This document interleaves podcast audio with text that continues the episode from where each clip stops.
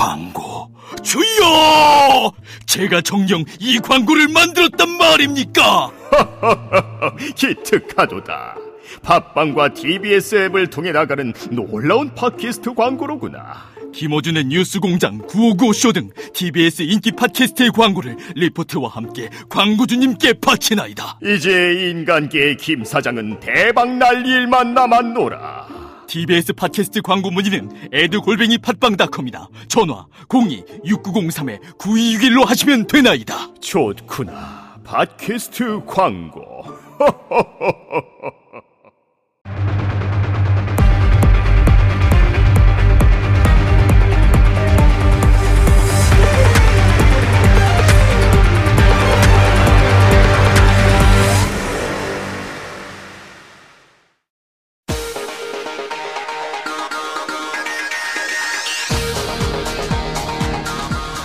여러분의 오후를 확 뒤집겠습니다. 혼란의 시대, 분노하는 국민의 대변자 정봉주입니다. 2주 전 국민 앞에 눈물로 사과했던 대통령의 행보가 180도 달라졌습니다. 아마 든든한 백 때문인 것 같습니다. 의사를 드러내지 않은 대통령의 숨은 지지자 shy 박근혜.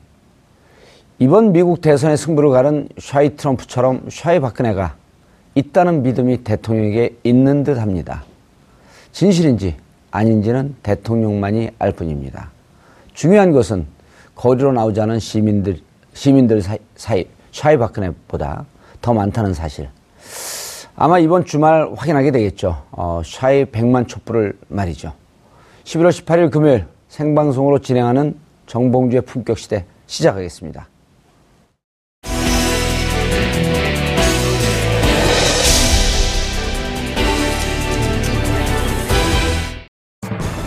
오늘 오전 교육부가 비선실세 최순실 씨의 딸 정유라 씨의 이대 특혜 의혹에 관한 특별감사 결과를 발표했습니다. 교육부는 정 씨가 수시원서 마감 후에 딴 아시안게임 금메달이 면접 평가에 반영되는 등 이대 입학 당시 특혜가 있었고 학사 관리에 있어서도 출석과 성적에 각종 특혜를 받은 것으로 확인했습니다. 한편 이대의 정유라 특혜 의혹이 사실로 드러나면서 일각에서는 최순실 씨의 조카 장시호 씨의 연세대 특혜 의혹에도 관심을 보이고 있습니다. 고교 시절 성적이 최하위권이던 장 씨가 성적 장학금을 받고 연대에 입학한 것, 연대가 장 씨 입학 당시 규정을 변경해 승마 특기생으로 입학시켰다는 의혹이 제기되는 상황입니다.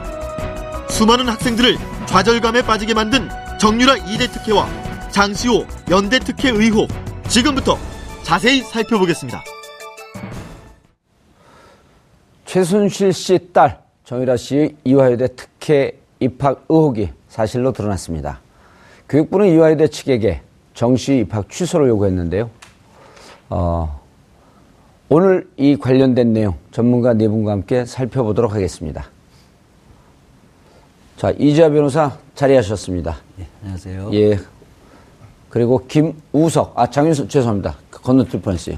장윤성 기자님 자리하셨습니다. 네, 안녕하세요. 제 개인 감정 있는 거 아닙니다. 김우석 미래전략개발연구소 부소장님 자리하셨습니다. 언제 소장이 되십니까? 이 부소장이 발음, 발음 힘들어요. 아니에요. 예. 아, 아, 편하게 아, 말씀하시면 소장이라고 부르겠습니다. 최진영 변호사님 나와주셨습니다. 네, 안녕하세요. 예, 감사합니다. 어, 이게 지난번 국정감사 때도 네. 예, 특혜 입학이 아니다. 네. 그리고 최경희 총장이죠. 네. 중간에 사임하면서 특혜 없다. 네. 라고 끝까지 강변하고 나갔는데 결국 교육부 특별감사로 다 드러났죠. 다 드러났죠. 네. 이게 진행이 어떻게 됐나요? 그 기본적으로 오늘 발표한 검사 감사 결과 내용을 보면 지금까지 정유라 씨에게 특혜를 제공한 어, 혐의가 인정되는 교수를 교수들을 업무방해죄로 이제 고발을 하기로 했습니다. 그리고 또 교육부가 내부 감사심의위원회를 거쳐서 다음 주 초에는 18명을 어, 중징계 또는 고발을 할 방침을 세웠습니다. 실제로 들여다봤더니 내용이 좀 그 고등학교와 관련해서 서울교육청이 그 그제 감사 결과를 발표하지 않았습니까? 예, 그래서 졸업 취소할 수 있다. 그렇습니다. 예. 고등학교 졸업 취소한다는 입장을 밝혔는데 내용이 거의 비슷합니다. 성적 특혜도 있었고요. 어, 그리고 또 출석도 안 했는데 다 인정을 해준 뭐 이런 문제가 있고 뿐만 아니라 제일 중요한 포인트는 바로 이것인데요. 어, 2014년 9월 15일이 이화여대가 수시 원서가 마감하는 날인데 그보다 5일 뒤에 2014년 인천 아시안 게임 승마에서 어, 딴 금메달을 어, 10월 18일 면접 평가에 반영을 한 걸로 확인이 됐습니다. 그러니까 예. 이게 일반 상식으로는 도무지 받아들일 수 없는 수준의 비리가 드러난 다 것이죠. 끝났는데 그 이후에 딴 금메달을 그렇죠. 예. 다시 소급 적용해서 그러니까요. 예. 그리고 더 중요한 것은 메달을 예. 반입하면 안 되는데 면접 시험장에 메달을 가져가서 이 금메달 보여드려도 될까요? 뭐 이런 얘기를 해서 또 큰 논란을 낳고 있는 예. 이런 상황입니다. 전반적으로 입시 부정이 다 드러났다 이렇게 볼 수 있습니다. 예. 김은석 소장님. 네. 어떻게 보셨어요? 오늘 발표가 났는데. 뭐 새로운 사실은 없네요. 예. 아, 예측하고 있었던 건가요? 아니요, 뭐 진작에 다 나왔던 다 얘기라서 얘기인데 그게 그걸 이제 공식화돼 있는. 예, 그렇죠. 인정을 했다. 예, 예.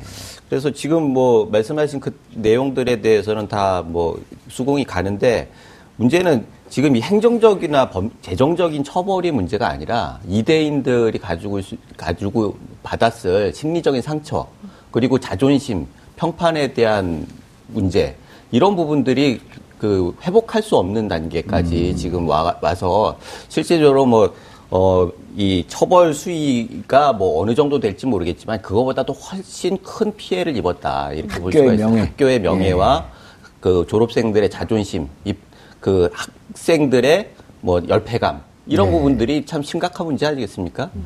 그런 면에서 지금 뭐 이게 행- 행정적인 뭐그 뭐, 뭐 처벌 이런 부분들은 사실은 좀 부수적이라는 생각이 들어요. 예. 어, 저도 지금 찾아보니까 1886년에 스크랜튼 여사가 지금까지 세워가지고 지금까지 왔는데 우리 사회에서 이대가 가지고 있는 독특한 그런 지위가 있어요. 뭐 예. 사실 뭐 다른 유명한 대학들도 있지만 이대는 여성들이 중심이 되기 때문에 우리나라의 반이 여성인데 고위층들의 부인이나 고- 직접 또 고위층들이 많지만 부인들도 뭐 엄청나게 퍼지, 그 포진돼 있지 않습니까? 그런 면에서 우리 사회가 가지고 있는 자존심 이거에 대해서 결정적인 타격을 입지 않았나 이런 예. 생각이 들고요. 아, 아까 말씀하셨듯이 고등학교에 그 문제가 있는데 고등학교 졸업 자체도 취소될 수 있다. 그런데 왜 대학교에서 어 그 입학 취소를 하느냐? 결국 고등학교 졸업생 아니면은 들어갈 수 없는 거 아닙니까? 그런데 여기에서 방점은 결국 그 학교에 대한 처벌이 어, 중요하다. 이런 부분이 강조가 된 것 같고요. 그런 면에서 우리 그 사학이 누구나 누구나 가고 싶지만 어 아무나 갈 수 없는 그런 대학인데 그런 대학이 연대 뭐 이- 이대 이런 부분들이 그런 학교들인데 실제적으로 우리 사회의 교육이 가지고 있는 독특한 사람들이 가지고 있는 그 공, 공정에 대한 기대 이런 것들이 깨지면서 어 이렇게 애초에 시작하기 여기서부터 시작했잖아요. 그렇죠. 이게 예. 어, 바- 휘발성이 굉장히 강한 주제이기 음. 때문에 이런 부분들이 어, 결국 이 거대한 어, 사건의 그 단초가 됐다 예. 이렇게 볼 수가 있을 것 같아요. 알겠습니다. 최 변호사님. 네, 그렇습니다. 지금 이제 이대인들이 그리고 대한민국의 학부모들이 가졌을 이 열패감, 아, 좌괴감 이런 게 무척 크다라고 이제 말씀을 하셨는데 네. 그렇다고 하더라도 이제 국민들은 이 상황에 대해서 누군가 책임을 지고 처벌해야 되는 거 아니냐. 그리고 이게 어떻게 그 계속 그 아니다 아니다 그러다가 학생들이 미래라이프 대학 때문에 데모를 하기 시작을 했고 그리고 그, 그 국회에서 이 문제를 밝힐 때도 계속 부정으로 일관하다가 결국 드러났는데 학생들이 상상하던 그 부정이 지금 다 나온 거거든요. 이거 어떻게 해야 됩니까? 그렇습니다. 사실 그 엊그제 예. 수능 치기 전날 그 서울시 교육청에서 발표를 하면서 청담고 사태와 관련해서 학교가 무너졌다 이렇게 표현을 했는데 예, 학교가 저- 무너졌다. 예, 예. 그런데 저는 이 사태를 이대마저 무너졌다 이렇게 지금 얘기를 하고 싶은데요. 어, 지금 소장님 말씀하신 대로 우리나라에서 이화여대라는 것은 상당히 독특한 지위를 가지고 있습니다. 아시다시피 원래 유명한 영화였던 어, 중에 그 영화 중에 그 김, 김혜수 씨가 뭐라고 했습니까? 나 이대 나온 여자야. 라고 할 정도로 네. 말은 그렇게 안 예. 하지만 실질적으로 졸업하신 분들 같은 경우에는 상당히 큰 프라이드를 자신, 그 자신감, 자, 그 자존감을 가지고 있는 분인데 결국 정유라 이 그 최순실 게이트를 통해서 이 이대를 다 졸업, 졸업했던 분 그리고 다니고 있던 이대 가족들의 정말 마음에 정말 엄청나게 큰 상처를 입혔다는 것이죠. 그렇다는 점에서 정말 우리나라의 저- 그 최고의 사학마저도 이와 같은 이른바 강남 아줌마한테 무너졌다는 점에서 정말 지금 졸업생들은 부글부글 끓을 겁니다. 그런데 또 한 가지 또 생각해 봐야 될 것은 그런 사람이 누굽니까? 결국 자신의 적은 자신이었던 것이죠. 스스로 내부의 어떤 그 모순 때문에 했던 것이고 결국 어떤 고리에서 이와 같은 일이 있었는지 지금 밝혀야 되는데 지금 제가 봤더니만 그 이대 교직원 18명에 대해서 징계, 고발, 감사와 수사 의뢰를 한다라고 하면서 지금 그 김경수 전 학장, 이 학장에 대해서는 직접 그 어, 이 입학 과정에 있어서의 비리가 있었던 것을 확인하고 지금 바로 수사를 의뢰를 했고 지금 그, 어, 지금 학장 같은 경우에는 전 총장이 지시했는 것이 아니냐 했더니만 그런 건 없다라고 했지만 그 말을 믿을 수 있느냐라고 해서 전 총장에 대해서도 지금 수사 의뢰를 했는 것으로 지금 드러났습니다. 예. 결국 지금 어떻게 보면 서막이 열린 것에 불과합니다. 검, 지금 교육부에서 감사를 했는데 여기에서 감사를 했는 결과 할 수 있는 것은 행정적 제재밖에 없고 실질적인 어떤 그 강제 권한을 통해서 확인하는 것은 검찰이 몫인 것이죠. 앞으로 업무 방해와 관련된 그러니까 입학상의 특혜 그리고 또 지금 보면 아까 입학뿐만 아니고 또 하나가 뭐냐 하면은 학사 관리상 제가 정말 깜짝 놀랐습니다. 출석을 1학년, 2학년 하고 2학년 1학기까지 한 번도 안 했다고 합니다. 시험조차도 안 했는데 대리 시험 해가지고 성적을 줬다는 그런 의혹까지 있다고 합니다. 그래서 제가 이대마저 묻어졌다는 것이지 그 말입니다. 그렇기 때문에 외부에 유혹이 있었던 것은 저희가 있었지만 문제는 내부 학교의 내부 구성원들이 더 부패했다는 점에서 국민들이 이제는 더 분노하는 그런 것이기 때문에 이것을 계기로 정말 앞으로 이 부분에 대한 어, 감사 결과가 나왔기 때문에 검찰 수사 정말 중요합니다. 아, 알겠습니다. 이재하 변호사님. 예. 지금 어, 뭐 변호사님도 분노하시고 그리고 김우석 부소장님도 분노하시고 국민들이 다 분노하고 있어요. 그런데 이게 저는 이 분노로 넘어가기 전에 교육부도 여기서 자유로운 거 아니거든요. 그렇죠. 무수히 많은 제보가 들어갔을 때도 묵묵부답으로 있다가 이제 촛불이 나오니까 왔는데 좀 이 총론보다 이제 구체적으로 강론으로 좀 들어갈 필요가 있어요. 이게 보면은 그때 입학 사정이 있었던 해 8월 그러니까 2014년 9월 15일 날 입학 사정이 있었고 8월에 최경희 총장이 왔거든요. 예. 최경희 총장이요. 네. 그리고 그때 지금 이제 그 교육부에서 고발 고발자 중에 중요한 인물 중에 하나 입학처장 남궁곤 씨가 있습니다. 네. 남궁곤 씨가 실문했을 유- 그 개연성이 있고 여전히 그래도 총장이 정점에 있지 않았겠냐. 그리고 이 총장을 누군가가 움직여, 움직이지 않았겠냐. 이런 거에 대해서 국민들이 도대체 이 범죄라고 한다면 이 범죄 끝은 어디까지 파고 들어가야 되냐. 이거에 대해 분노를 하고 있는 거거든요. 그렇죠. 예. 저는 이게 이대의 개인, 이대 학교, 예. 총자, 교수 어, 사이의 뭐 범죄라고만 생각하지 않습니다. 그건 꼬리 자르기죠, 예. 그거는. 기본적으로 권력이 개입되어 있기 때문에 이러한 그 부패가 사실상 만연함에도 불구하고 아무도 문제 제기를 하지 않았던 거거든요. 교육부도 이러한 점을 몰랐을 리는 없다고 봐요. 사실은 교육부가 오늘 감사하기 전에 예. 스스로가 무슨 잘못을 했는지, 무슨 직무를 유기했는지 자기 반성을 하고 교육부 내에서도 그 부분을 알고도 묵인한 사람이 없는지 자체 조사도 해야 된다고 봅니다. 예. 청와대도 조사해야 될 거 아니에요. 아, 당연하죠. 예. 청와대는 이제 검찰이 넘어야 현재까지 되면 뭐 지금 드러난 것은 청와대가 사실상 뭐 이대 입학 관련된 정보들을 예. 어, 최순실 쪽에 줬다는 이야기들도 있죠. 그런 보도가 있었죠. 예. 그리고 이제 김상률 교문수석 이분은 또 차은택 씨의 외삼촌. 네. 그 다음에 보도에 따르면입니다. 보도에 따르면 우병우 전 수석의 어, 부인은 최순실 씨와 무슨 친목 모임을 하고 있고 친목 모임이 너무 이름이 창피하고 뭔 얘기를 못 하겠습니다. 팔 뭐라 그랬죠? 팔선요. 팔선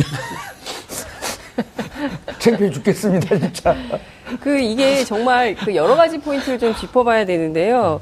일단 명문사학의 학사 관리가 저지경이었어? 예. 라는 국민적 공분이 있는 겁니다. 그리고 특히 이제 그 대학을 명문사학이라고 생각하고 다니고 졸업하고 이 사회에 이른바 어, 대한민국의 뭐 신여성의 무슨 상징처럼 되어 있는 예. 이화여자 대학에서 이런 일이 있는데 이게 보면은 수업을 1학년 1학기부터 2학년 1학기까지 수업 한 번도 안 하고 또 이른바 이제 수업을 안 왔으면 다른 대체 자료를 내야 되는데 그것도 하나도 안 내고 그리고 심 그랬는데도 출석으로 전부 이대가 인정을 해준 거예요. 그리고 또 시험도 안 보고 과제물도 하나도 안 냈는데 성적도 좋게 나온 거예요. 그러니까 이런 거에 대해서 이렇게 부당하게 관리해온 것에 대해서 참을 수 없는 분노가 하나 있는 것 같고요. 또 다른 측면에서는 정치적 측면도 좀 봐야 될 것 같습니다. 앞서 이제 최경희 총장 그 임명 과정을 말씀을 해주셨는데 우병우 어, 전 민정수석 청와대 예. 민정수석의 장모가 또 이 대학에 1억 원을 기부를 기부금을 내지 않습니까? 네. 그러면서 같이 뭐 팔선녀 모임을 했었던 그러면서 각종 특혜를 주고 했던 과정 이런 네. 것들이 이른바 이 전형적인 권력형 비리 속에 명문사학이 함께 끼어서 어, 있었다. 이 점에 대해서 교육부 관료를 포함해서 모두가 다 나는 책임이 없다라고 할 것이 아니라 전부 조사해서 다 처벌해야 된다. 이런 생각이 예. 좀 듭니다. 최 변호사님, 이제 이게 촉발이 된 게 아까 이제 우리 김우석 소장님도 말씀을 하셨지만 처음에 이대에서 미래 라이프 대학 설립을 하면서 학생들이 반발을 했단 말이에요. 학사 관리가 철저히로 유명한 이대에서 돈 받고 졸- 졸업장 졸업장 팔겠다는 거 아니냐. 네. 그러면서 최경희 총장을 정겨냥을 했죠. 그렇습니다. 그런데 이제 문제는 정윤아 씨가 면접고 사장이 금메달을 갖고 왔고 보여줘도 되겠냐. 네네. 이거는 뭔가 누구로부터 지시를 받았고 이 부정행위를 인지하고 있, 있지 않았겠냐는 이런 의혹도 가질 수가 있거든요. 정윤아 씨 소환해야 되는 거 아닌가요? 그렇습니다. 그렇기 때문에 지금 아까 제가 말씀드렸는데 지금 입학처장이 뭐라고 했냐면 그날 예. 메달을 가지고 온 학생을 뽑아라라고 지시했다는 것이 지금 그 감사 결과가 나왔고 그렇죠. 남궁건 입학처장. 그렇죠. 예. 그렇게 했고 그날 그 잠시 그한 사람 한 사람한테 쉬는 시간에 특정 교수 한 분이 뭐 몇 명이 있는데 이 친구들은 지금 벌써 나이도 많고 그 종목에 비추어서 벌써 한물 가는 애들이다. 걔네는 빼라. 이런 얘기를 했다고 합니다. 결국 구체적인 어떤 예. 정황에 비춰봤을 때에 과연 뒤에서 무슨 일이 있었는지 사실 그렇지 않습니까? 아직 10대인 여자애가 가서 당돌하게 지금 메달 가지고 왔는데 앞에 놓아도 되겠습니까? 라고 할수 있다는 것이 과연 우리 지금 10대 지금 어제 엊그제 시험 쳤는 학생들의 멘탈로서 과연 그것이 혼자 생각으로 가능할 것인가라는 것이 합리적인 의심이 아니겠습니까? 그렇기 때문에 사실 지금까지 정유라 씨에 대해서는 엄마가 다 했다라고 하면은 사실은 다른 거를 적, 무슨 죄를 적용할지 사실은 쉽지 않은 점이 많았습니다. 그렇지만 저도 예전부터 얘기했듯이 이와 같은 업무방해죄, 업무 위계에 의한 방해죄, 업무방해죄 예. 이 부분에 있어 가지고는 직접 본인이 책임져야 될 부분이 있고 오늘 교육부 감사에 있어서도 뭐라고 했냐면은 정유라 본인이 직접 부당 행위에 관여했기 때문에 앞으로 이 부분에 대한 형사 책임을 묻겠다 이렇게 나왔습니다. 그렇기 때문에 음. 앞으로 검찰 같은 경우에는 소환 그 지금 뭐 사실 독일에 있다고 하는데 독일에 있는지 어떤지 아직 잘 모, 모르겠습니다만 예. 외국에 있다고 하면은 한국으로 들어오게 하는 그런 절차를 착수해야 될 시점에 왔다고 봅니다. 예. 김 소장님, 어, 국민들의 이제 의혹은 이겁니다. 물론 이제 국민들 스스로 알, 그, 우리 시청자분들도 답을 알고는 있지만, 과연 이게 한 개인의 로비, 한 개인의 부탁으로 대학이 움직일 수 있겠냐? 그렇지 않다고 한다면 이 뒤에 청와대가 있든 무슨 거대 권력이 교육부가 있든 이런 조정하는 큰 힘이 있지 않고서야 과연 대학이 그리고 학사 관리가 아주 철저히로 유명한 이대가 움직일 수 있겠냐 이런 거에 대해서 국민들이 공분을 사는 거거든요. 사실 이게 주제가 되면서 계속 얘기가 되는 게 이대를 마치 아, 굉장히 그, 어, 뭐, 나쁜 대학, 이렇게 그렇죠. 가면은 그거는 좀 여러 가지 문제가 있는 것 같아요. 그렇지 않잖아요. 예, 그렇진 예. 않죠. 그래도 다행인 것은 어, 이대가 움직이는 데는 청와대 뭐 교육부 해가지고 그 핵심에 있는 사람들이 하야말로 거국적으로 움직여가지고 이대를 움직인 거 아닙니까? 예. 그렇게 했으니까 이대가 움직였겠지. 그 보수적인 학풍으로 유명한 이대가 쉽게 넘어가긴 진짜 쉽지 않은 상황이었고요. 조국과 민족이 총단결하여 이대 정유라를 입학시켰다. 아니죠. 몇몇 몇몇 핵심 권력 있는 사람들이 결국은 정유라를 정점으로 한 최 씨 집안의 사업 체계가 그 수- 수혜를 정유라 씨가 독차지한 거 아닙니까? 그렇죠. 그래서 그 결과물이 결국 타겟이 이대가 됐던 거고 음. 이대는 거기에 대해서 뭐 버텼으면 좋겠지만 굴복하지 않았을 거대한 세력에 대해서 굴복할 수밖에 없었던 거고 그래도 다행인 것은 이대가 다른 데하고 틀리게 이것을 문제 삼아가지고 바로 잡을 수 있- 있을 정도로 나름대로 혀- 경쟁력이 있다라는 거예요. 자정 능력이 예, 있었죠. 그래서 지금 이건 그 뭐 일종의 무리수를 뒀는데 이 부분을 바로 잡을 수 있는 정도의 내부적인 뭔가 시스템이 있었다라고 하는 부분에서 어, 이대 졸업생들이 굉장히 그 나름대로는 자부심을 가질 만한 일이다 음. 이렇게 말씀드리고 싶어요. 저희 와이프도 이대를 나오, 나왔는데 아, 이대 나오신 예. 분이었군요. 예, 아, 죄송합니다. 제가- 뭐, 미처 몰라 뵙습니다. 집에서 그렇게 위로를 합니다. 예.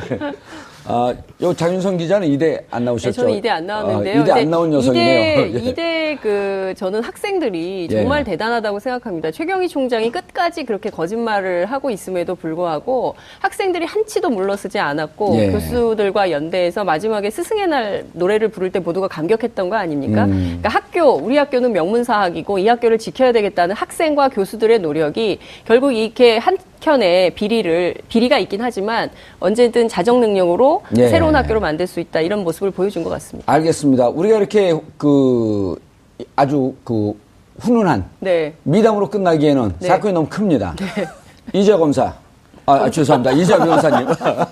지금 특검으로 보내시는 아, 특검은 뭐예요? 아니, 자, 이제 핵심이 누구냐를 부르면 어디에서 압력이 들어왔냐라고 하면 거기까지 수사가 확대돼야 되는 거 아니에요? 네, 네. 결국 최규일 총장 소환이 불가능해요. 고발을 했으니까.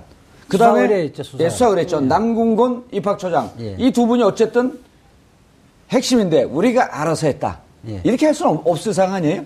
그게 이제 보통 본인이 그렇게 할 아무런 합리적인 이유가 없는 거죠. 예. 뭐 특별한 관계가 있는 것도 아니고 보통 뭐 장관이나 아니면 뭐 정치권에서 부탁이 들어오면 본인이 재량권 범위 내에서 움직이지 이렇게 무리수를 두지 않습니다. 이렇게 무리수를 두면 그 생사 여탈권을 진 사람이 뒤에 있을 때만이 가능한 거거든요. 우리 알겠지만은 뭐 장관이나 국회의원들이 이야기한다고 대부분 포- 콧방귀 낍니다. 그러니까 대통령의 뜻이라는 것을 전달되지 않으면 이게 불가능한 거죠. 그러면 거기까지 수사가 확대돼야 될 것이다. 당연히 확대돼야 되고 저는 뭐 대통령 지금 조사를 수사를 한다고 그러니까 이 부분도 한 꼭지로서 예. 집중적으로 좀 수사를 해야 된다고 봅니다. 예. 그런데 장 기자님. 네, 이제 또 문제는 네. 장시호 씨 98년 입학하는 것까지 확대가 됐어요. 그러니까요. 연대 연대 입학이요. 예, 가다가. 불똥이 튀었죠. 지금. 그렇죠. 이제 학교 고등학교 내신 성적은 바닥을 치고 있었는데 네. 성적 장학생으로 그리고 네. 그때도 또 역시 마찬가지로 입학 규제가 바뀌었다고 하는데 1학기 때는 52등하고 2학기 때는 53등을 했다는 53명 정원에 네. 예 우리 아들하고 성적이 비슷합니다. 그, 그 반석차고 예, 그건 반- 전교석차. 전교석차는 또 있어요?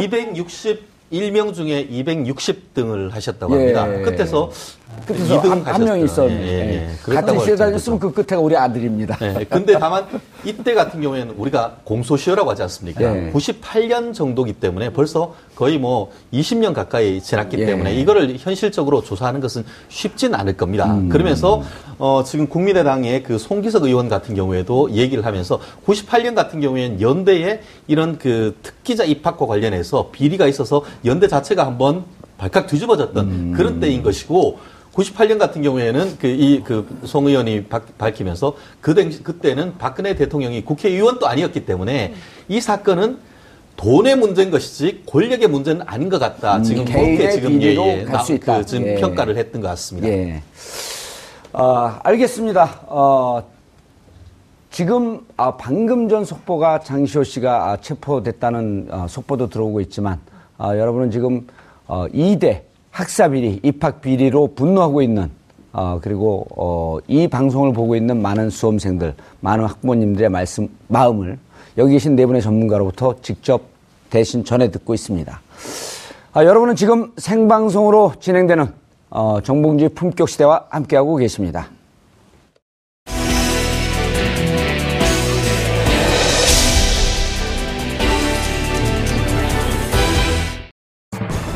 검찰이 내놓은 대통령 18일 수사카드가 무산될 기미를 보입니다. 박근혜 대통령 측이 내주쯤 검찰 수사에 응하겠다는 입장을 고수하고 있기 때문입니다.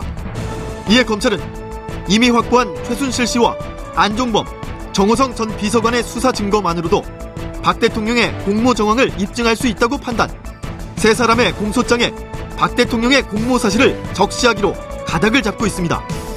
박 대통령의 이름이 세 사람의 공소장에 오르는 순간 사실상 참고인 신분에서 피의자 신분으로 전환될 가능성이 있는 상황입니다. 이에 앞으로 검찰이 어떤 판단을 할지 귀추가 주목됩니다.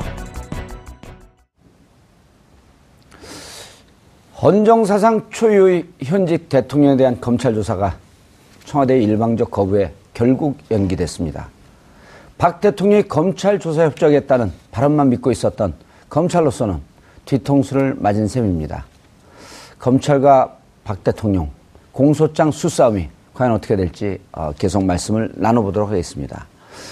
어, 우리가 일부에서 잠깐 말씀을 드렸는데 어, 장시호 씨가 긴급 체포된 게 최순실 씨 공소장 그을 완성해야 한, 하는 그 시점에 아, 대통령과 연관성 혹은 그 이것을 밝혀내기 위해서 불가피하게 장시호 씨가 필요했던 거 아니냐 이런 그 분석도 있거든요.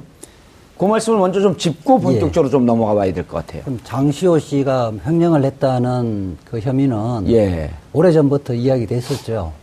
그런데 이제 최순실이 공소장이 20일에 이제 공소장 마감일이에요. 예. 공소제기 마감일인데 그럼 일요일이네요 이번 주. 예. 그 최순실의 중요 범죄는 대략 여섯 가지인데 그 중에 이대 특혜 입학 의혹 이 부분에 최순실의 관여의 정도 이 부분인데요. 예. 그 부분하고 또 증거인멸입니다. 예. 최순실은 독일 가기 전에도 그러고 가서도 사실 국내에 있는 누군가를 통해서 누군가를 통해서 계속 증거인멸을 시도했다는 거죠.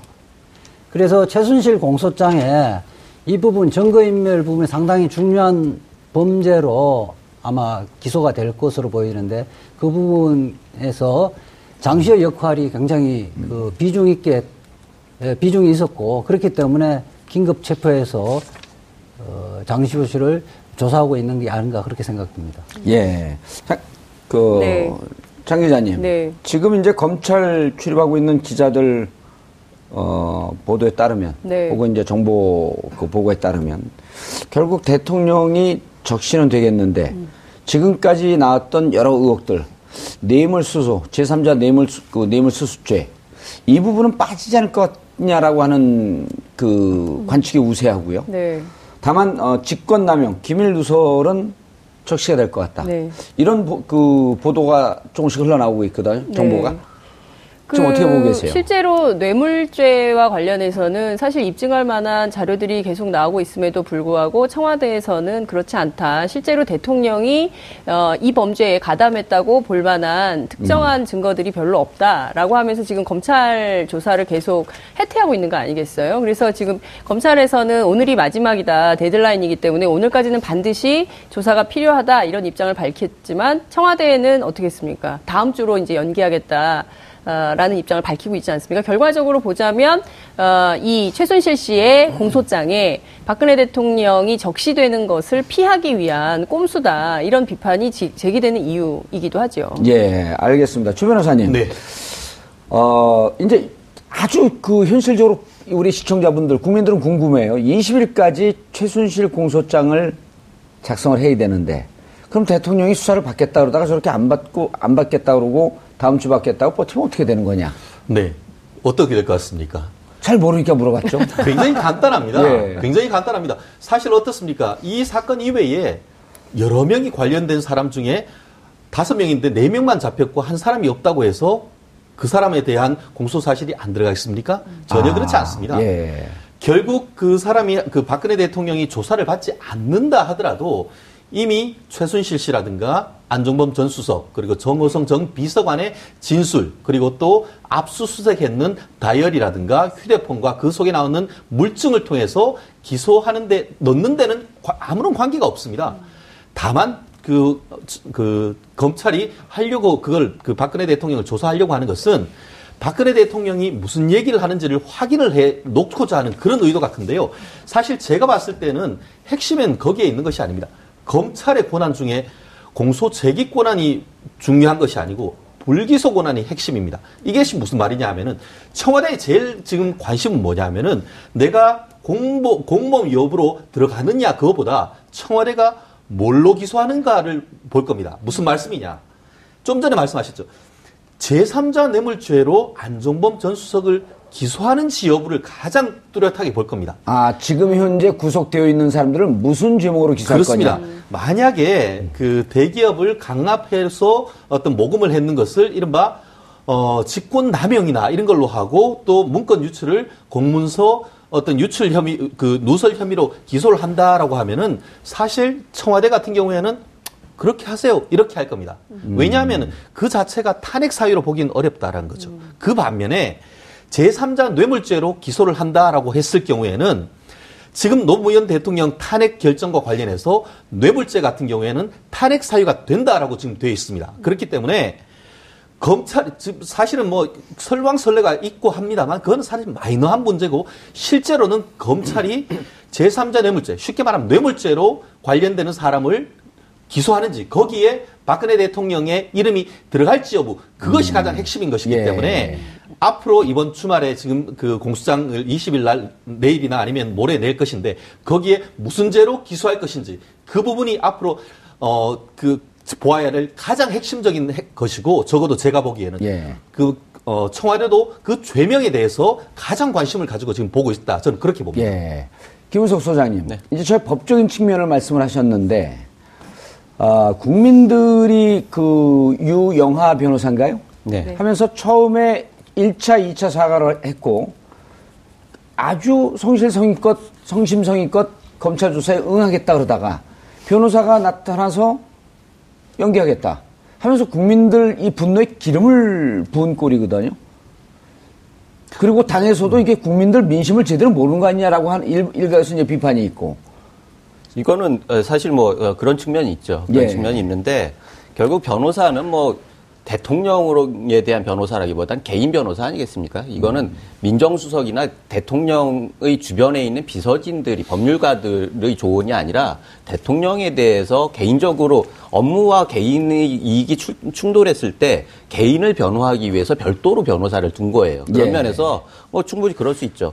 단 여기에서 문제가 되는 건 야권에서 전략 부재를 완전히 드러내고 있다는 거예요. 처음에 영수회담을 하자면 영수회담을 해가지고 총리를 자기들이 뽑으면 되잖아요. 총리를 뽑고 그 다음에 탄핵을 하고 거기에 따라서 검찰에서 수사를 하겠으면 이런 혼선이 벌어지지 않는 거죠. 이제는 그 과정이 완전히 얽혀버리니까 청와대에서도 이 전략이 쓴 거죠. 우리가 다 내놓겠다고 했는데 안 받아? 그러면은 우리는 마이웨이를 가겠다. 이렇게 가는 거예요. 이제 다시 만나자고 해가지고 청와대에서 뭐 오- 그렇게 하자 이렇게 하기는 쉽지 않아요. 예. 지금 전체적으로 명분상으로 그렇습니다.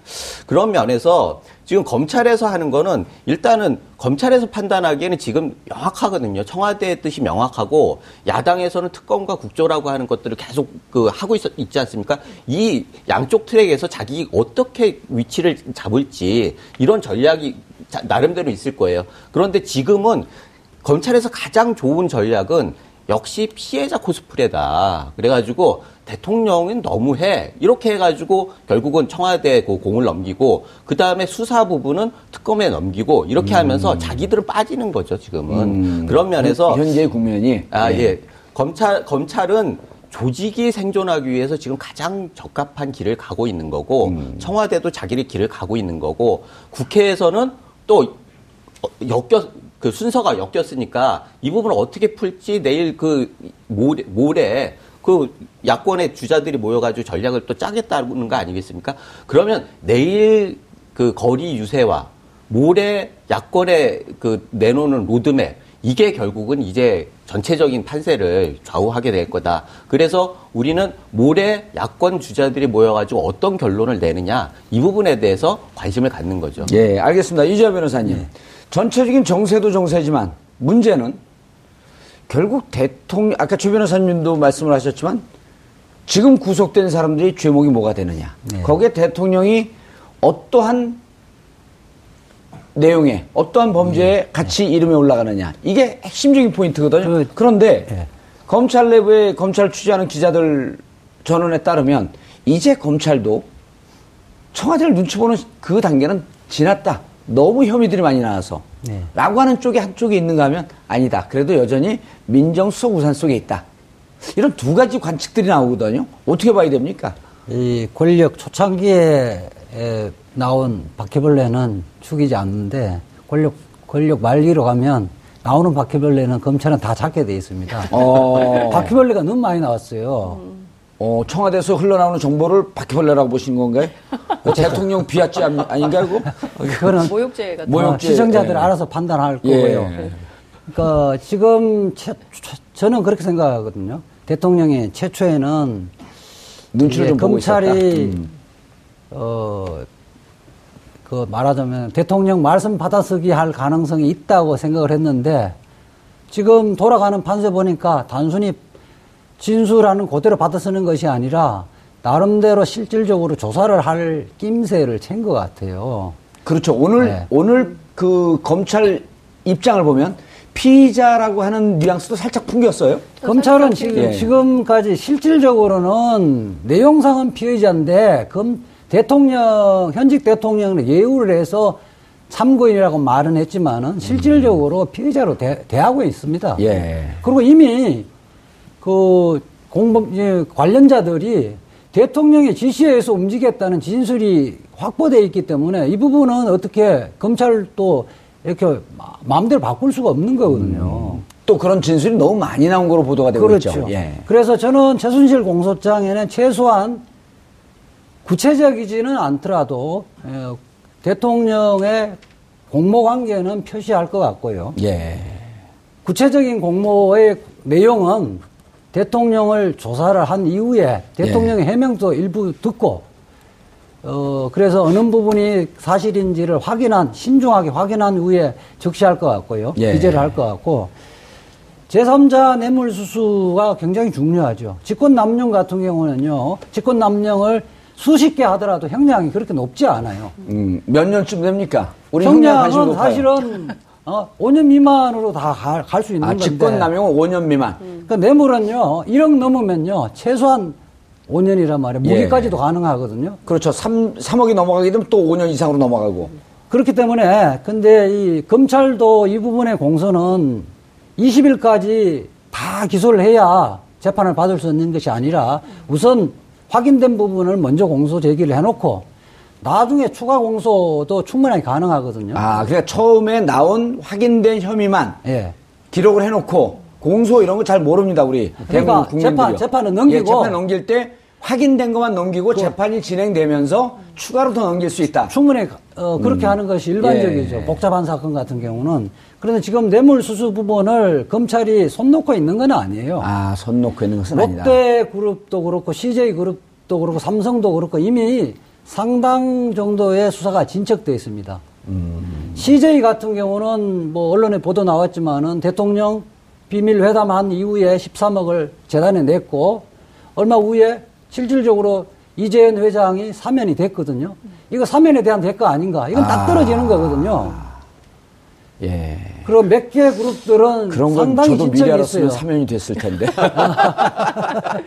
사면이 돼서 다시 또 구속됩니다. 그렇기 때문에 저는 검찰의 공소장에는 지금 당장 20일 날 19일, 20일에 제기되는 공소장에는 기재 안 되더라도 음. 검찰이 수사 발표할 때는 이 부분은 넣을 것이다. 예. 자, 20일 최순실 씨 기소. 예. 그다음 줄줄이 있잖아요. 안종범, 아마 정우성. 일괄 기소할 거로 아, 지금 일괄 알려져 기소한다. 있습니다. 예.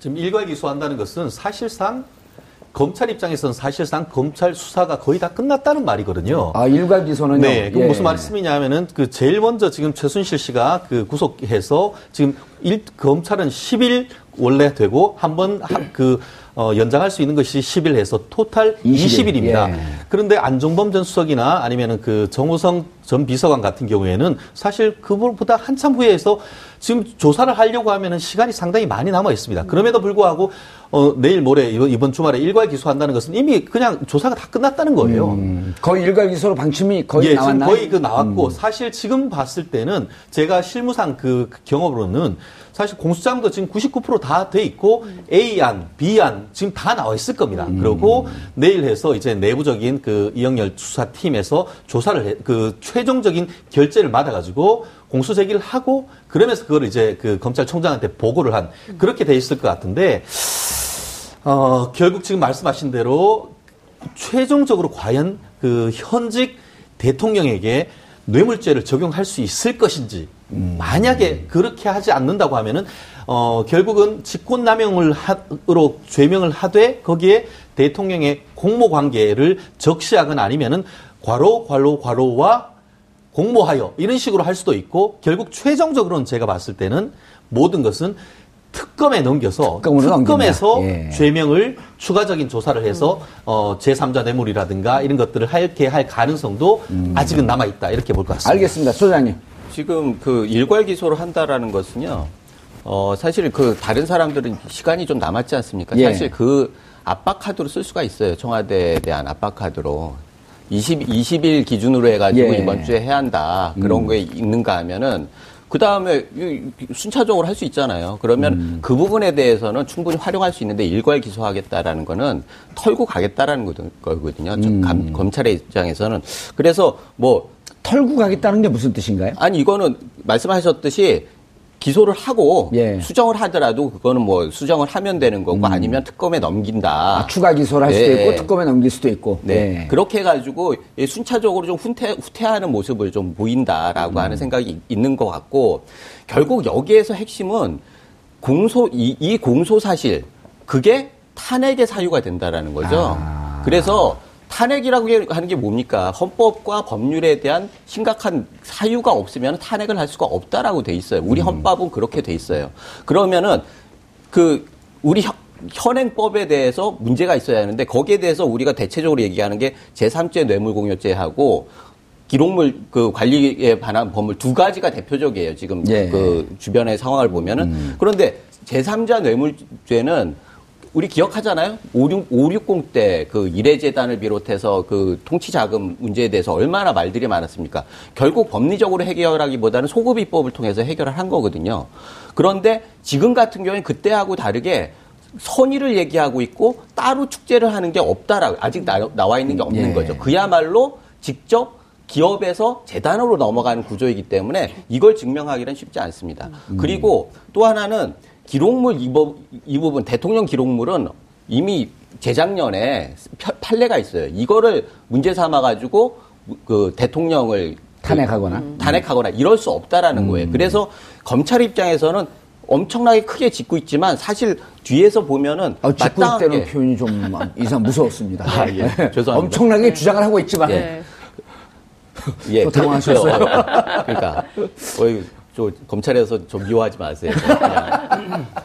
하여튼 그런 예. 게 있는데 결국 이런 부분 때문에 야당에서 결국 탄핵을 계속 미루어왔지 않느냐라고 하는 계산이 가능해요. 음. 예. 탄핵을 지금 와서 막 자기들끼리 막 얘기를 하고 이러는데 결과적으로 이건 법률적인 검토를 했다라는 얘기거든요. 음. 그래서 결과적으로는 탄핵이 안 되는 거 아니냐라고 하는 잠정적인 결론에 의해서 계속 미뤄왔던 건데 지금 분위기상으로는 더 이상 미룰 수가 없는 상황이 됐거든요. 그래서 법률적으로 대통령을 올가매기는 전, 진짜 어려운 상황이 돼가고 있어요. 네. 그런 그런 자신감과 또 야, 그 청와대와 여당에서 철, 철회했던 그 민심이 야당으로 가지는 않는 거거든요, 지금. 음. 그런 것들 때문에 결국 버티게 들어선 거 아니냐. 그걸 네. 그- 잘 알고 있는 검찰이 네. 또 그런 대응을 하고 있는 거 아니냐. 이렇게 생각이 됩니다. 알겠습니다. 제가 의견에 잠깐- 반대하는데. 예, 네. 잠깐만요. 여기 먼저 그, 말씀하시고. 아니 그 제가 이제 국회 법사위 정치부 기자잖아요. 예. 그래서 이제 국회- 정치부 선임 기자. 네, 그 예. 국회 법사위 위원들 중심으로 취재를 좀 하고 들어왔는데 네. 이 방송하기 전에 이런 약간의 이제 꼬리 잡기 놀이 같은 느낌이 있는 거예요. 그러니까 뭐냐면 박근혜 대통령은 어, 기본적으로 검찰 수사에 임할 생각이 전혀 없다는 거죠. 그래서 끝까지 시간 벌기 용으로 검찰 수사는 피할 수 있는 모든 카드를 다 쓰는 그러니까 뭐 LC 느닷없이 LCT 카드를 꺼내 가지고 뭐 조사를 하라고 지시를 한다거나 뭐 인사를 막 한다거나 뭐 다음 주 국무회의 자기가 나오겠다거나 또 이제 한중일 정상회담에 가겠다거나 뭐 이런 것들이 사실은 어 자꾸 시선을 외부 로 돌려서 검찰 수사에 응할 뜻이 없다. 음. 없다는 거를 강력하게 피력하는 동시에 어, 어차피 조사는 받아야 되, 는데 이제 특검이라는 카드를 계속 얘기를 하잖아요. 예. 실제 청와대가 권성동 법사위원장이 이대로는 특검 안 된다고 해서 좀 반대를 하지 않았습니까? 그래서 살짝 꼬였잖아요, 어제 스텝이. 근데 어, 실제 청와대에서 권성동 위원장한테 직접 전화를 했다는 거예요. 중간에 자꾸 그런 걸로 교란시키지 말고 빨리 통과시켜라. 이런 전화를 직접 어. 권성동 위원장이 받았고 예. 그 얘기를 국회 법사위원들한테 전체 풀을 했다는 거예요. 그러니까 그럼 이 시그널은 뭐냐 이런 분석을 해봐야 되는데 청와대 입장에서는 검찰 수사는 싫은데 특검은 어차피 하게 되어 있고 특검이 또 세팅이 되는데 한 한 달 정도는 걸리잖아요. 특검을 누구로 할지. 그래서 이거 그렇죠. 일단 준비 하는 기간이 국회, 법, 국무회의 다 그러니까요. 준비 기간이 20일 아니에요. 네. 예. 그 내주 초에 이제 화요일 날 국무회의를 열어서 특검법을 정말 통과시킬 거냐 아니면 거부하게 되면 다시 또 국회로 넘어와서 제의해야 되는 이런 절차도 있는 음. 거거든요. 그래서 정치부 기자들 사이에는 대통령이 아마 거부할 가능성도 있다. 뭐 네. 이런 얘기도 나오고 있습니다. 그래서 중요한 포인트는 대통령의 수사가 임박해 있음에도 불구하고 끝까지 거부할 가능성이 높다. 이런 전망이 국회 법사위 안에 있다. 이런 알겠습니다. 좀이 변호사님. 아까 여기 소, 소 소장님 말씀하신. 저는 뭐, 그, 야당이나 예. 국회의원들이 지금 대통령의 행위가 탄핵 사유가 될지 안 될지 자신 없어 하는 것은 아닌 것 같고요. 음. 우선 뭐 탄핵 사유는 국민들의 신임을 저버렸는지 음. 법치주의를 위반했는지 그리고 실질적으로 대통령으로서의 그 자질을 갖고 있는 건지 뭐 연설문도 사인에게 맡기고 그다음에 사인이 최순실이가 시키니까 영업사원을 했다는 것은 다 드러났기 때문에 일반 국민들도 사실은 이미 사실상 심리적으로 탄핵을 했던 거거든요. 예. 이게 뭐 거기에 기소가 되든 안 되든 간에 이 기록이 헌법재판소에 넘어가면 탄핵 사유는 다 됩니다. 예. 어, 그, 대통령이나 청와대에서는 저는 그렇게 봅니다. 그, 지금 현재 헌법재판관들 구성 자체가 굉장히 보수적이잖아요. 이분들이 현재 분위기 속에서는 탄핵, 탄핵 결정을 할 수밖에 없는 상황인데, 시간이 가면 국민들의 열기도 식어, 그, 식어가고, 그렇게 되지면 기본적인 보수적인 사람들은 오히려 탄핵에 반대할 가능성이 높지 않지 않느냐. 그리고 내년 3월 달까지 하면 헌법재판관 두 명이 공백이 생깁니다. 예. 그렇게 하면 그 중에 두 명만, 일곱 명 중에 나머지 두 명만 그 기각 쪽에 손을 들어주면 탄핵은 부결되거든요. 이런 정치적 계산을 하는 거지 이 사유 자체가 탄핵이 안 된다고 예. 보지는 않는 것 같습니다. 아마 그분과 관련해서는 저는 그렇게 생각합니다. 이 변호사님도 변호사고 저도 변호사입니다. 그렇다고 하면은 어차피 하야라고 해도 아무 반응이 없다고 하면은 법대로 할 수밖에 없는 겁니다. 그렇죠. 집에서 그- 나가라고 하는데. 안 나가면은 명도 소송할 수밖에 없는 예, 겁니다. 그런 하려고 하면은 빨리 해야죠. 하루라도 빨리 내보내려고 하면은 그러면서 이런 저 이거 재고 저거 재고 하다 보면은 정말 세월이 가버리는 것이죠. 예. 그리고 아까 지금 말씀드렸듯이 이미 허- 이 사유와 관련해 가지고 헌법재판소가 판결을 했는 게 있습니다. 어떤 경우에 탄핵을 하느냐 제가 예. 간단하게 읽어드리겠습니다. 대통령 직을 수행하는 것이 더 이상 헌법 수호 관점에서 용납할 수 없거나 아. 또 하나가 의미가 있습니다. 예. 대통령이 국민의 신임을 배신해서 신임을 배신해서 국정을 담당할 자격을 상실한 경우 탄핵할 수 있다. 이렇게 하면서 뭐 추상적으로 되어 있네요. 네, 그런데 예 를 들어서 뇌물수수, 부정부패, 국가 이익을 명백히 해하는 경우가 전형적인 예의다. 이렇게 얘기를 했습니다. 제가 아까 말씀드린 대로 제3자 뇌물죄 이 부분을 굉장히 강조하는 이유가 바로 이것 때문입니다. 제3자 뇌물죄가 들어가면 피할 수 없다. 그렇죠. 예. 그렇기 때문에 아까 말씀하셨듯이 지금 뭐, 보- 그, 허- 지금 청와대에서 어, 뭐, 그냥 자신 있다. 절대 그렇지 않습니다. 만약에 지금 검찰이 제3자 뇌물로 하지 않는다 하더라도 특검에서 만약에 이걸 뇌물죄로 가지고 간다고 하면은 청와대로서는 힘겨운 싸움을 해야 되는 것이고 지지 세력이 물론 뭐 이런저런 얘기가 있고 보수화돼 있다고 하지만 검찰 수사 결과해서 판결에서 이 부분이 인정된다고 하면은 헌법재판소도 옛날에 있었던 더- 노, 노태- 노무현 대통령에 대한 결과와는 상당히 다를 수 있기 때문에 피할 수 없을 지금으로서는 사실 누가 이길지 모르는 겁니다. 그렇다고 하면은 소속을 하려고 하면 빨리 가는 것이 오히려 알겠습니다. 혼란을 줄이는 길이다. 그렇게 말씀드리고 알겠습니다. 부소장님. 어, 저는 전적으로 찬성합니다. 아, 탄핵을 찬성하는 거예요? 아니면 아니, 뭐 절차를 통해서 결론을 절차를 내리는 거는. 예. 찬성을 합니다. 예. 문제는 야당에서 그걸 어떻게 바라볼 것이냐라는 얘기를 제가 한 거고요. 음. 예. 야당이 왜 이 절차를 안 밟고 있을까? 그런데 자기들은 여러 가지 시나리오를 가지고 있을 거거든요. 그런데 이걸 안 하는 이유는 탄핵으로 가서 승산이 그렇게 높진 않다라고 하는 생각을 하는 거. 아까 예, 예. 말씀하셨던 정치적인 문제나 헌법 재판소의 문제 그리고 제가 얘기했던 요건의 엄밀한 적용, 적용 이런 부분에 대해서 여러 가지로 지금 나와 있는 거 가지고는 한계가 있지 않느냐라고 하는 판단에 의해서 지금 미루고 있는 거 아닙니까? 그런데 지금 상황에서는 어차피 뭐 오늘 그 석간에서 보고 오면 법률적으로 밀어낼 수밖에 없는 상황에 왔다 이렇게 얘기하는 데요. 말씀하신 대로 지금이라도 빨리 뭐 절차를 밟자. 절차를 밟아. 그러, 밟아야 한다. 그런데 그걸 하기 위해서는 지금 이 본, 그 원래 있는 재판, 이 순서가 중요한 거거든요. 결국은 위법적인 사, 실이 드러나야지 헌재에서 얘기하는 탄핵이 가능한 일이니까 그 부분도 빨리빨리 조사를 하고 특검을 통해서 밝히고 이 절차를 밟아야 한다. 이런 얘기를 드리고 싶습니다. 알겠습니다. 자, 어, 대통령 그 조사, 그 다음 탄핵 등등에 대해서는 그 말씀을 좀, 그, 좀 충분히 나눴는데요. 오늘 깜짝 놀란 얘기가 나왔어요. 계엄령이 실검순위 1위에 올라갔습니다. 그래서, 어, 심지어는 이 변호사분들은, 아, 뭐, 그, 이 법적으로 진행되는 절차가 있는데, 그런데 많은 분들이, 야, 이거 무서워서 어떻게 촛불 시위 나가겠냐. 이런 반응을 보이는 분들도 계시거든요. 추미애 대표가 계엄령, 박근혜 대통령이 계엄령 가능성까지도 대비해야 된다. 이런 발, 발언을 했단 말이에요. 예. 국민들이 몰라요, 이 법적인 과정을. 사실은 뭐 사실은 우리 역사상 헌정 예. 역사상 유신 시대 같은 경우는 뭐 계엄령이 자주 발동이 됐기 때문에 사실은 악몽으로 생각을 하고 있는데 지금 87년 헌법 체제에서는 한 번도 발동된 적이 없죠. 그렇죠. 그리고 계엄령 발동 요건도 좀 까다롭게 돼 있고요. 설령 그 대통령이 비상 대권으로 계엄령을 발동하더라도 예. 그 국회에 보고하게 돼 있고요. 국회는 과반수 제적 의원 과반수의 찬성이 있으면 바로 계엄령을 해제시켜 버릴 수 있습니다. 사실상 한다 하더라도 하루 이틀밖에 못 하는 거고 그에 대한 음. 후보 지금 그 야당이 일단 다수다 어, 다수잖아요. 예. 그렇기 때문에 하루 이틀밖에 못 가는데 그로 인한 후폭풍은 감당할 수가 없는 거죠. 예. 그렇기 때문에 그렇기 때문에 지금 청와대에서 그 얘기가 나오니까 다른 사람도 아니고 제1야당 수권 야당 대표가 그런 얘기를 했다는 점에서 좀 사실 국민들로서는 어, 이거 진짜 아니야 이렇게 하지만 바로 지금 청와대에서 뭐라고 하냐면은 추미애 개헌 발언 무책임한 정치 선동이다 이렇게 지금 얘기를 했지 않습니까? 저는 그 그- 정말 이 부분에 대해서는 추미애 대표님에 대해서 좀 비판적인 얘기를 아니, 아니 할수 없습니다.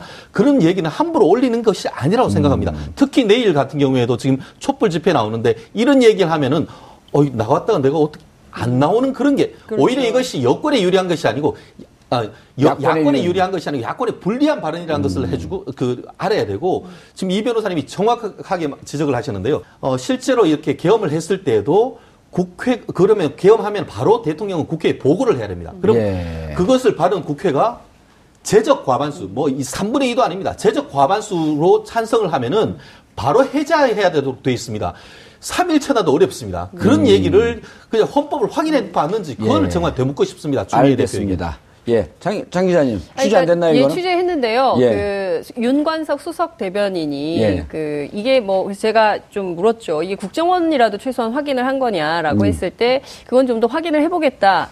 그런 정보가 돌고 있어서 얘기했을 뿐이다라고 하는데 이와 관련해서는 추미애 대표가 어, 영수회담 관련해서 상당히 비판을 받은 바 있었는데 이번 역시도 좀 무책임한 발언이다라는 것에 시민들의 의견이 많이 쏠리는 것 같습니다. 아, 정치부 기자들도 예. 어, 조금 더 정보 위나 그렇죠. 혹은 네, 구체적인 확인 예. 과정 없이 음. 이를테면 야당 그러니까 제1야당의 대표란 말이에요. 예. 그리고 지금 어찌 보자면 국민들이 그 가장 큰 지지를 보내고 있는 정당인데 그 정당의 대표가 정확한 확인 없이 발언했다는 것에 대해선 국민들이 또 다른 한편의 충격이 있는 거죠.